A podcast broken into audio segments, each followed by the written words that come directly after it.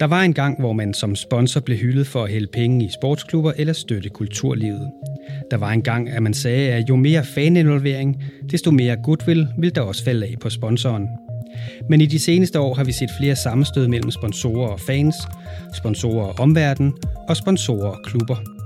Vi har set firmalogoer blive flået af spillertrøjer, vi har set kritik af sponsorater, der stemples som pinkwashing, vi har set sponsorer, der bliver opfattet som amoralske, og vi har set, hvordan fans tager afstand fra sponsorer, der tilhører visse brancher. Spørgsmålet er, hvad der er sket, og hvordan det påvirker virksomheders kommunikation. Det søger jeg svar på i denne podcast fra KOM-magasinet, der for dig, der elsker kommunikation, sprog og marketing. Med mig i studiet har jeg Thomas Badura, der i efterhånden en del år har beskæftiget sig med sponsorater som CEO i Sponsor People. Velkommen til dig, Thomas. Mange tak. På min anden side har jeg Peter Froglund, der er branding- og kommunikationsdirektør i Arbejdernes Landsbank, som har en del sponsorater i den danske fodboldverden, og som tidligere var sponsor for de danske fodboldlandshold. Velkommen til dig, Peter. Tusind tak.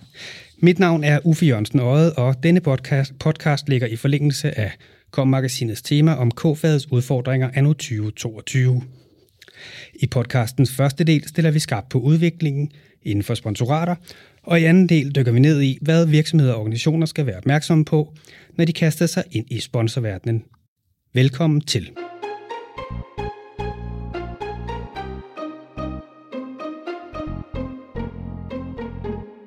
Thomas, du har været en del af sponsorverdenen i mange år. Hvad er det for en udvikling, som vi de seneste 10-15 år har været vidne til? Jeg synes, vi er gået meget fra det traditionelle, hvor at man har talt eksponering, solgt eksponering og købt ind på det også, til at finde ud af, hvor er målgrupper i dag, hvad er det for et brand, man kan arbejde med, hvad er det for nogle kvalitative værdier, der ligger i de sponsorinvesteringer, der kan være. Og synes jeg, en sund udvikling, men som endda kan professionaliseres i endnu højere grad. Men hvad er det, der har drevet den udvikling, som vi har set? Jamen, det kan blandt andet være nogle mindre gode cases, men også udfordringen med er den eksponeringsværdi, eksempelvis man køber ind på, hvis man skulle se isoleret set på det, er den pengene værd? Kan det stikke dybere?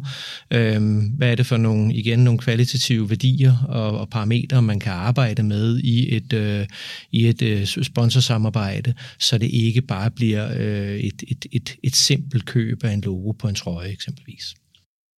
Noget af det, vi også har set, det er, at man begynder at vægte værdier og etik i højere grad. Altså det, der var i orden for 10 år siden, det er ikke længere i orden.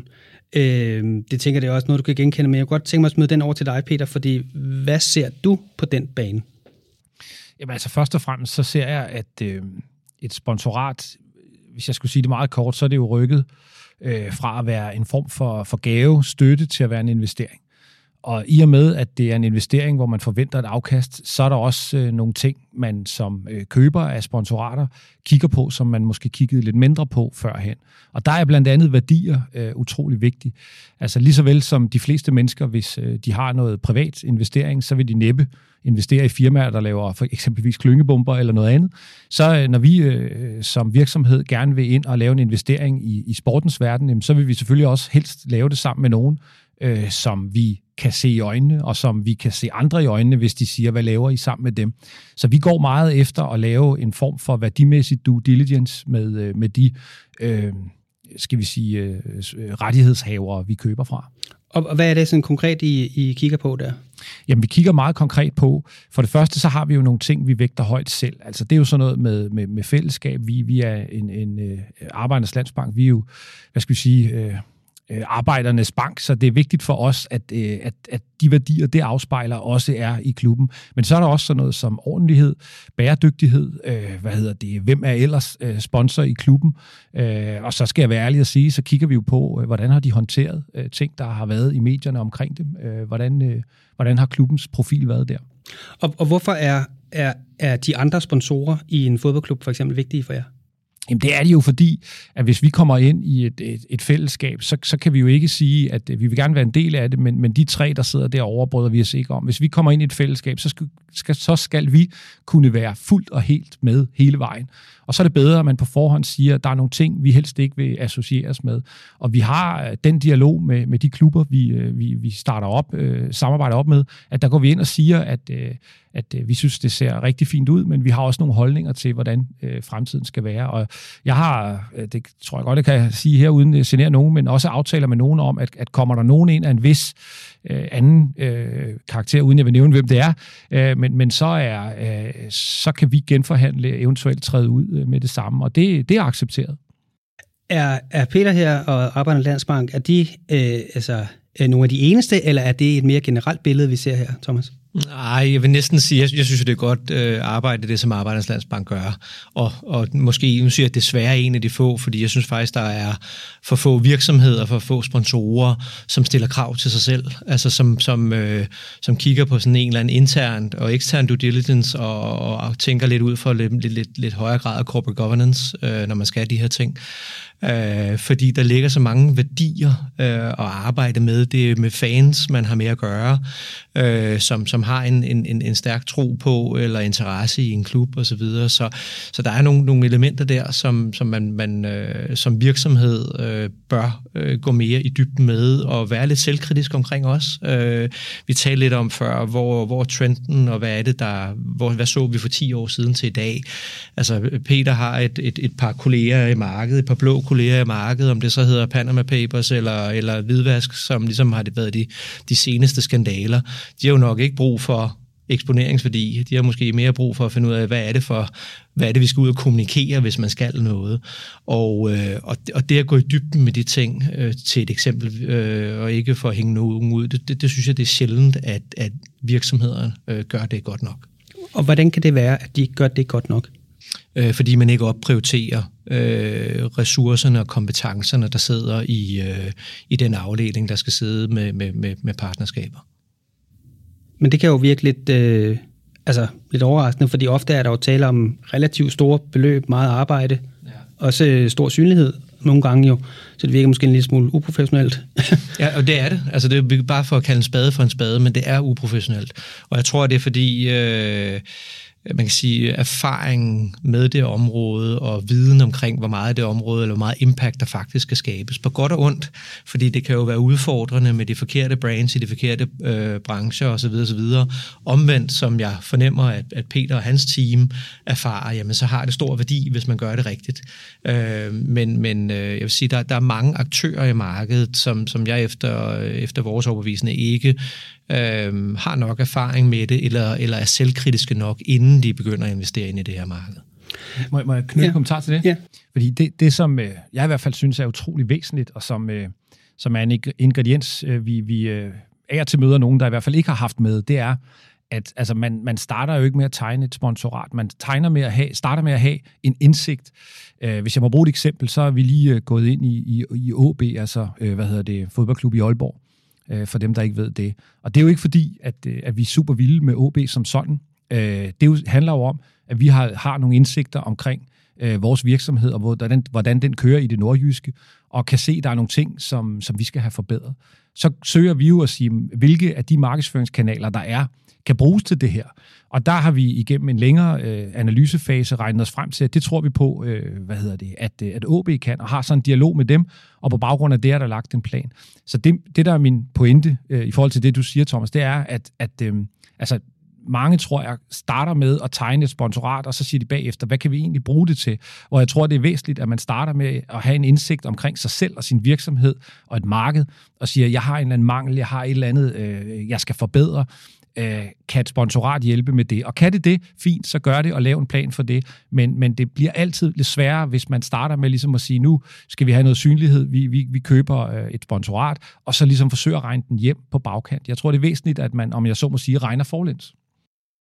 Men det arbejde, vi taler om her, det er virkelig, at vi går fra, at den lokale murmester støtter den lokale fodboldklub, til det bliver en mere strømlignet, mere professionel marketingindsats. vi i virkeligheden taler om her, ikke? Ja, jeg tror, man skal gøre op. Peter var inde på det til at starte med også, i forhold til tendensen, altså det her med, at det ikke er så meget, altså er det støttekroner eller donation, eller er det et aktivt markedsføringsværktøj? Og skal vi tale, eller i talesæt det sidste, som vi mener, at det er, så er det klart, så bliver man også nødt til at kigge ind på, hvad er det for nogle elementer, vi har arbejdet med, og hvor er det, vi skal hen? Altså, der er rigtig mange, der sidder og kigger på et sponsorsamarbejde, og de kan blive enige om, at i morgen eller om et halvt år, der er det her rigtig godt.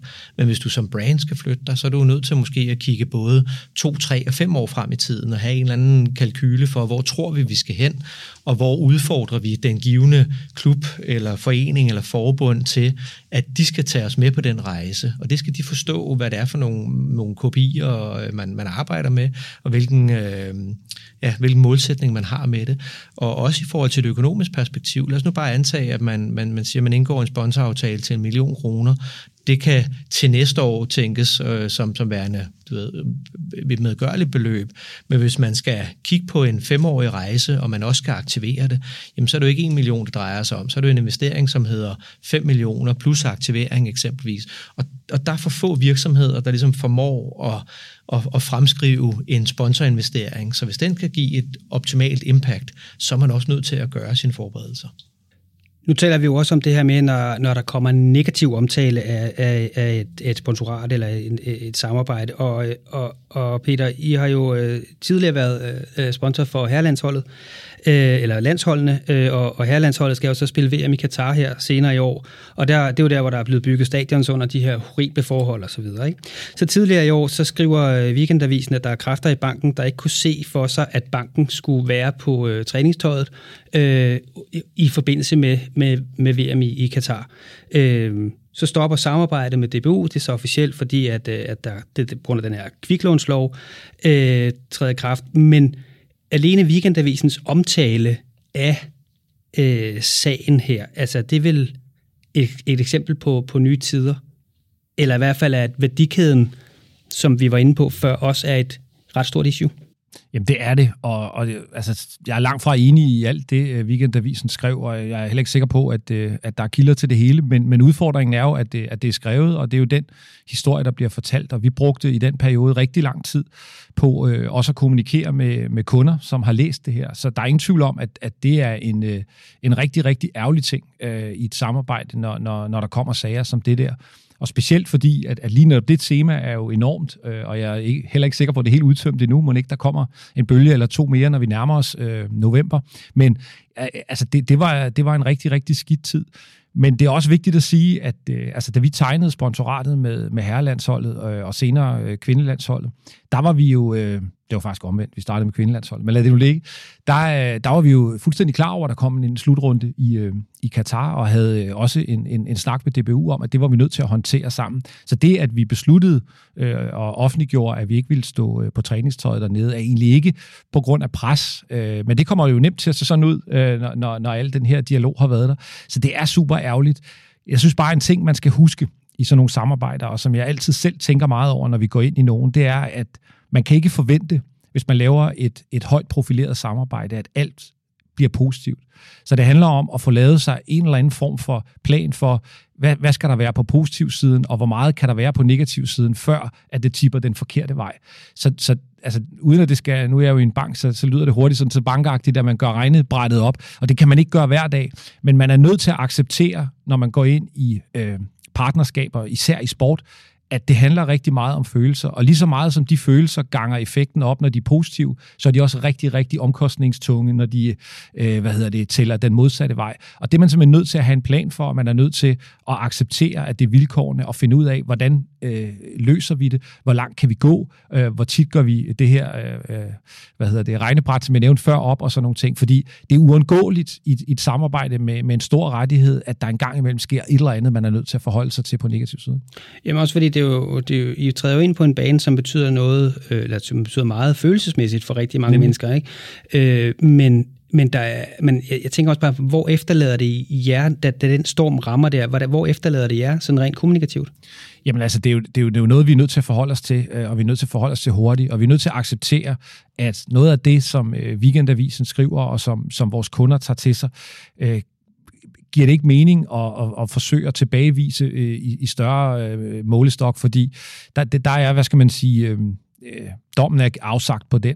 Så det handler om at forklare vores kunder, og jeg har skrevet rigtig, rigtig mange beskeder til kunder om, hvordan vi ser på det, hvordan vores dialog med DBU har været, og hvordan vi ser på de her forskellige ting, for at få dem til at forstå, at VM i Katar har aldrig været en god ting for Arbejdernes Landsbank, og vi havde hele tiden overvejet, hvordan vi skulle stille os i forhold til det. Så vi har simpelthen forsøgt at gå i dialog med de mennesker, der har været interesseret i det.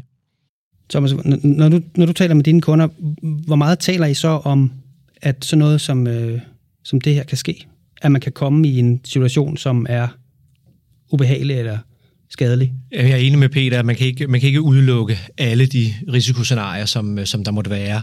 Og hvorend jeg gerne vil kvantificere så meget som muligt, så vil der altid stadig være en eller anden form for mavefornemmelse. Det må ikke kun være bygget på mavefornemmelse. Det er der for mange irrationelle beslutninger omkring sponsorater, der beror på, men det at have en lille smule mavefornemmelse i, om der er noget, der kan fungere eller ikke fungere, den skal stadig vare ved. Altså, det er nok ikke meget anderledes end et personligt venskab eller partnerskab. Altså, er det her noget, kan vi bygge videre på det her, eller ej?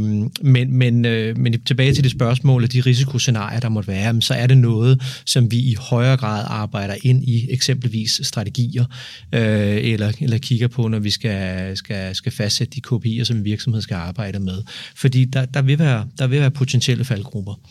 Må jeg også lige sige for en ting der, fordi en af tingene, jeg også synes, der har ændret sig meget lige i det her, det er jo, at historisk, der havde man jo sådan lidt den holdning, at hvis man var sponsor for et eller andet, så står man sådan last og bræst med dem. Alle de beslutninger, de tager, dem bakker man op, fordi nu er vi sammen om det her. Der synes jeg, og det ved jeg ikke, om du er enig i, Thomas, men i hvert fald set fra min stol nu, der er det mere sådan, at det er to brands, der arbejder sammen, og selvfølgelig står last og bræst så meget, man overhovedet kan, men i det omfang, at den ene part træffer en beslutning, som den anden part ikke kan leve med, så er man simpelthen nødt til at forholde sig til det. Så hvor man i gamle dage tænkte, den rider vi lige af, den storm her sammen, og så er vi videre, så er man simpelthen nødt til at forholde sig til det. Og det er også derfor, at hvis man følger hele, hvis vi skal blive i denne her Katar-snak, altså der havde vi en skarpere profil i en periode, end DBU havde, og det var ret bevidst, fordi vi kunne ikke se os selv i forhold til den meget kontante afregning, vi fik, vente, eller hvad skal man sige, sige, okay, hvad gør I? Der var vi simpelthen nødt til at sige, nu gør vi sådan her, og fortæller dem selvfølgelig åbent det, og så må vi have vores i øvrigt på det her område fin dialog bagefter.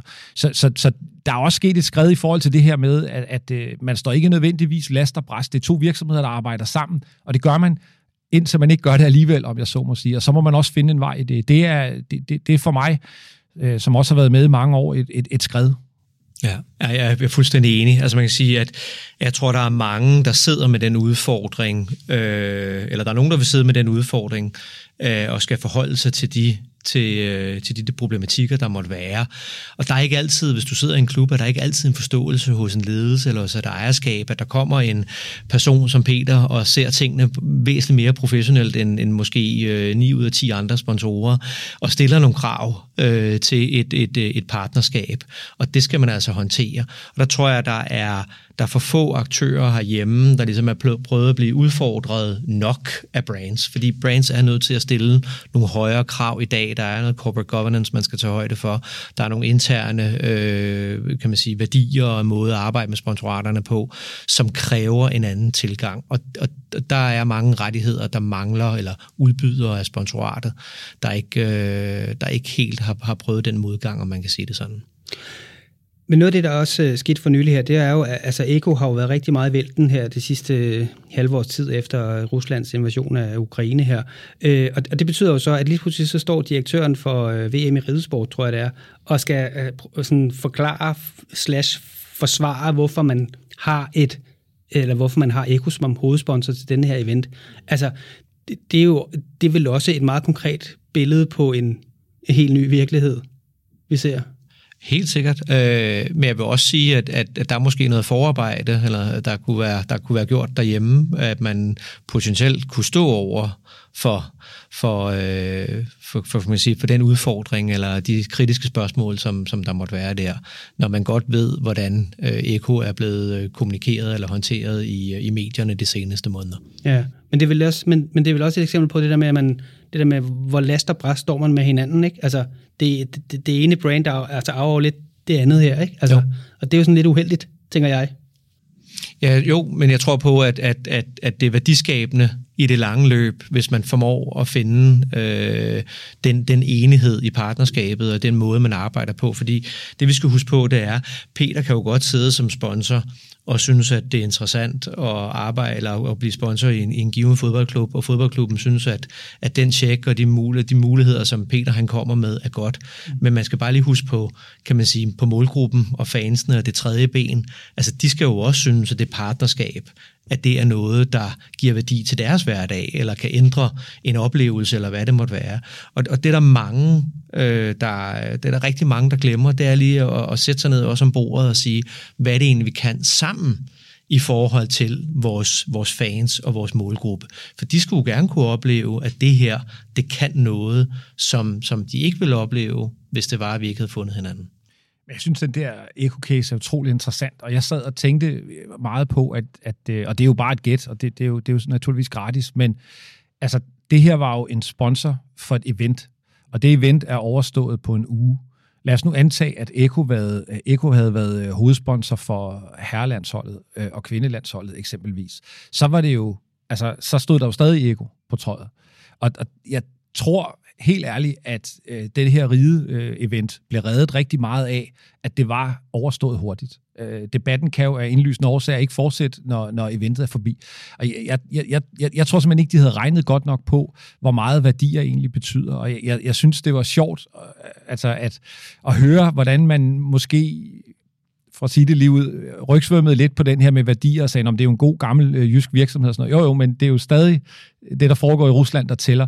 Og der tror jeg virkelig, man skal være glad for både Eko og også en eller anden given klub eller forening, at det her var et meget, meget isoleret event, og ikke et 3-årigt partnerskab, fordi så tror jeg simpelthen, man var endt med på et tidspunkt, at vejene var nødt til at blive skilt, fordi det er en værdimæssig udfordring, at arbejde sammen med en virksomhed, som på det tidspunkt var i medierne for de ting, det var. Det er det. Man kan sige, på den helt store klinge, så vi det jo i den tyske fodboldklub Schalke 04, som var sponsoreret af Gasprom, ikke? Og det firmalogo blev flået af. Altså, det har jo nok ikke været gratis for den tyske fodboldklub, vel? Altså. Men jeg vil ikke sige et godt stunt, fordi jeg synes, det var meget rigtigt, men kommunikationsmæssigt er det jo også stærkt at vise, hvor man står, og man ikke bare er til forfalds for penge, ikke? Altså, der er nogle værdier, og der er nogle fans, som man skal stå på mål for, og det synes jeg, det viste rigtig fornemt. Og det, der var ekstraordinært godt ved den case, det var, at de gjorde det tidligt, og de gjorde det selv. Selvfølgelig er jeg ikke i tvivl om, at de skal nok have nået at fået en mail eller 5 ind i indbakken, hvor det stod, men det var ikke et markant mediepres, der gjorde det. De gjorde det selv. Og det var for mig noget, der aftvinger respekt. Jeg er sikker på, at man har sat sig ned og sagt, det her, det er vi nødt til at håndtere selv, og det gør vi sådan. Og det er jo måden at gøre det på, og så er det jo heldigvis meget, meget, meget sjældent, at det er så voldsomt, som det vi ser lige nu. Men det er godt handlet, og det er gjort hurtigt. Det har jeg respekt for, fordi det har ikke været nemt, og som du sagde lige før, det har nok også kostet en del. Enig. Og vi nok også gøre det fremadrettet. Ja.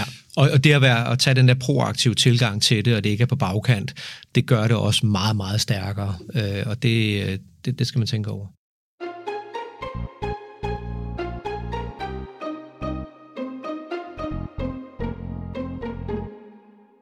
Nu skal det handle om, hvordan man som virksomhed eller organisation bør agere, hvilke overvejelser der er nødvendige i den verden, vi lever i.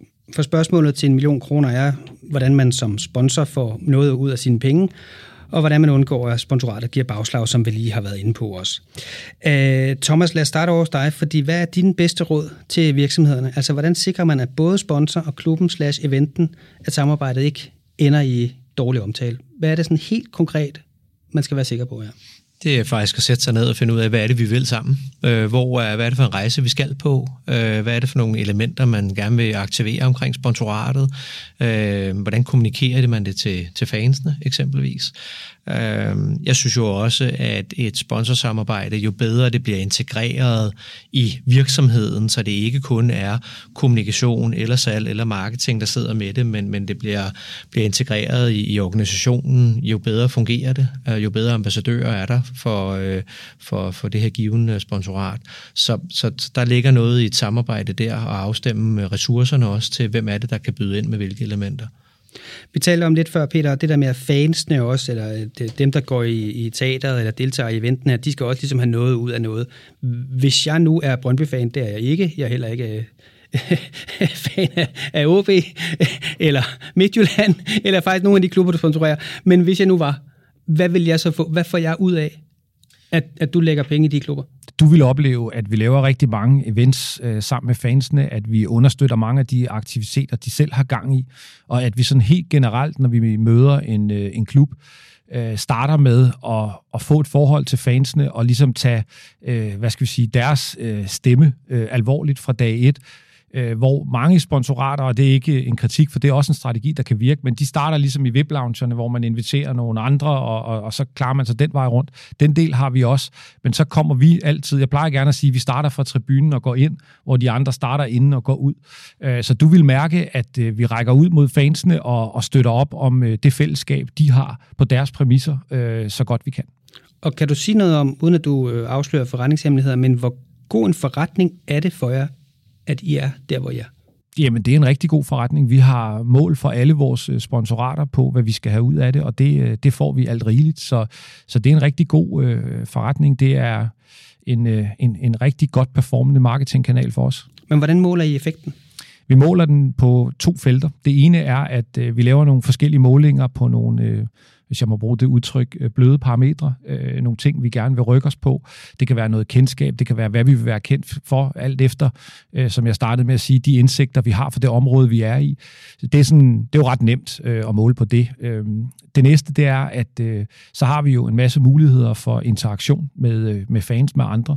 Og der måler vi simpelthen på, hvor mange kunder kommer der ud af det. Når vi laver et eller andet arrangement med en given målgruppe, så ved vi, hvor mange der har været, og vi finder efterfølgende ud af, hvor mange af dem er blevet kunder. Og det er simpelthen det hårde facts. Og der er vi ret, altså det har vi meget, meget nøje registrering af. Og så ved jeg godt, at så er der jo alt det der med, at det vi ikke, der kommer jo sikkert nogen, en eller anden tilfældig onsdag, som har mødt os nogle gange, og så pludselig vil de, på grund af det sponsorat, vi har i Midtjylland, så vil de pludselig være kunde i Herning. Dem måler vi ikke med, så det er jo minimumstal, vi har, og de minimumstal, vi har, de er faktisk gode. Hvad tænker du, når du hører sådan noget? Fantastisk. og noget, jeg savner, altså man siger igen, I skal passe på med valg for kritisk i forhold til markedet og aktørerne, men igen det der med at sætte sig ned og så sige, hvad er det for nogle kvantitative, altså målbare elementer, der er, vi kan arbejde med, hvad er det for nogle kvalitative værdier, hvad er det, vi bygger historien op omkring og brandet, og så kan man sige, den afledte forretning også, som Peter er inde på her, i forhold til, det kan være kundetilgang eller kundeforøgelse eller lavere churn, men det kan også være de interne, den interne del af det, at sige, der kan være øget motivation eller stolthed ved at arbejde i den her givende virksomhed. Og det ser vi meget på virksomheder eller brands, der går ind på det, vi kan definere som sådan større sponsor-marketing-platforme, hvor det kan give noget effekt internt også.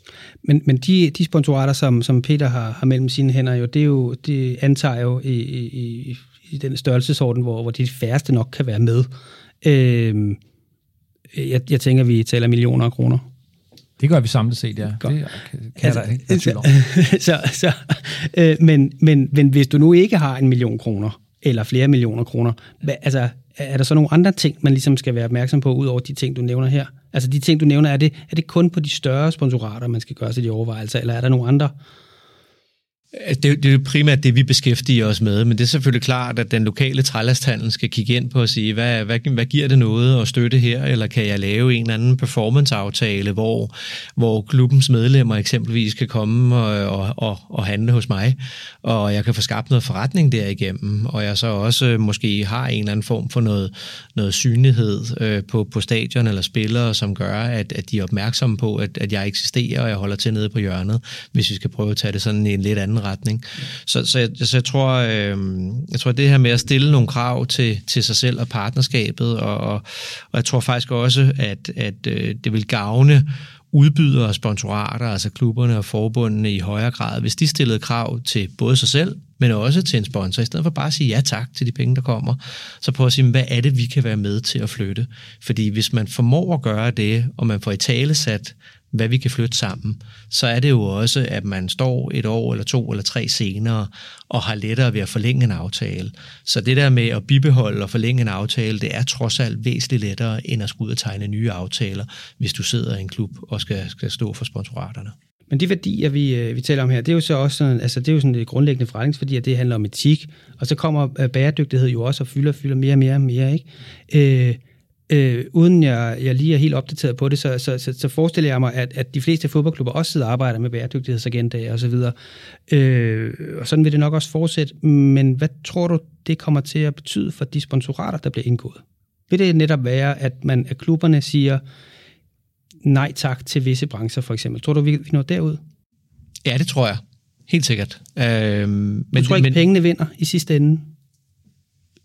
Jeg formoder, at flere og flere klubber bliver mere bevidste omkring, hvad det er for nogle værdier, de står for, og hvad det er for nogle sponsorer, de vil arbejde med.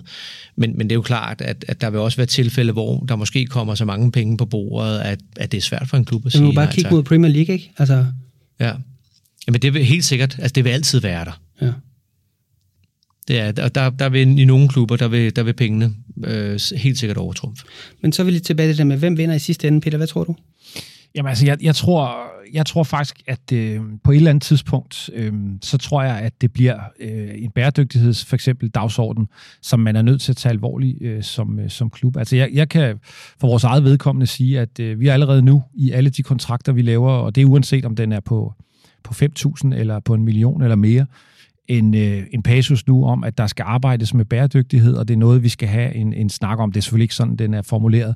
Men den bliver helt sikkert snart opgraderet til, at de skal have en helt præcis plan, fordi større virksomheder i dag, som er underlagt, som vi er, som rigtig mange andre er, en masse krav omkring CSR-rapportering. Det kan jo ikke nytte noget, at vi laver en rapport, som er den flotteste i hele verden, synes vi selv, og vi så ud af bagdøren sponsorerer nogen, der er fuldstændig ligeglade, så hænger det jo ikke sammen. Så vi kommer til på et tidspunkt at stille krav til de klubber, eller hvad det nu er, vi skal sponsorere om, at de har en plan for det her. Og det tror jeg, nu nævnte du Premier League, jeg tror, uden at skulle genere vores engelske venner, jeg tror, de er nogle år fra det her. Det er slet ikke i tvivl om. Men presset kommer også der på et tidspunkt, hvor virksomheder simpelthen ikke kan være steder, hvor at den profil ikke er skarp nok. Så jeg tror, på et tidspunkt kommer klubberne til at sige, der er nogle brancher, vi er nødt til at melde os ud af. Det tror jeg. Det lyder som om, at klubberne kommer på arbejde, Thomas. Det gør de, og det kræver også, at der bliver tilført noget mere kapital til marketing- og sponsorafdelingerne i klubberne, fordi de, som vi oplever, så har de det svært. Altså man har rimelig let ved at finde penge til nye spillerlønninger, eller transfer, eller hvad det måtte være, men lige så snart man kommer og beder måske om 500.000 til en nyansættelse, eller hvad det måtte være, til at opgradere, så er det straks sværere, og det synes jeg er en kæmpe udfordring herhjemme i sportens verden, det er, at man ikke forstår, hvad der skal til, hvis det kommercielle skal løftes. Og der er stort arbejde at gøre derude. Vi lever i spændende tider. Det, der er i orden i dag, er ikke i orden i morgen. Og dermed kan vi nok også se frem til, at der fremover kommer negativt fokus på flere sponsorater. Men lige nu er vi nået til vejs ende. Tak til Thomas Badura og Peter Froglund. Husk, at der er masser af læsestof på KOM-magasinet.dk, hvor du også finder mange andre podcasts fra Kommunikation og Sprog. Tak fordi du lyttede med.